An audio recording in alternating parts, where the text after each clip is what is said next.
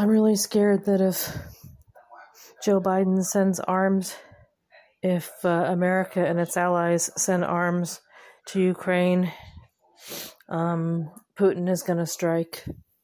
I'm scared that because um, he said that if if um, if we do that, if we just send ships and um, weapons, he's gonna get mad. We're messing with a psychopath or a sociopath, and also someone who's gotten beaten a lot. I also don't like the one sided blame of Russia. I want people to do research and look at the other sides of stories.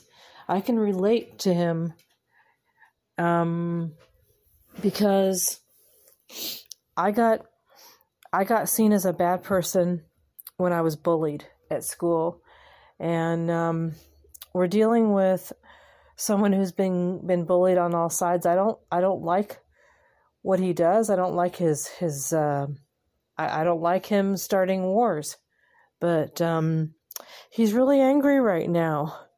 And um, if we if we do that, if we send arms, I'm afraid he's going to retaliate enough so that we do end up having a nuclear disaster.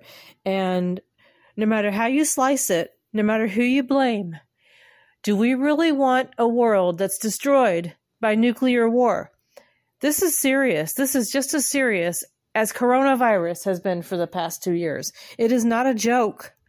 And I'm bringing this up because it's in my life purpose module and it will be in the health module if we do end up having fallout raining all over us. Thank you, listeners.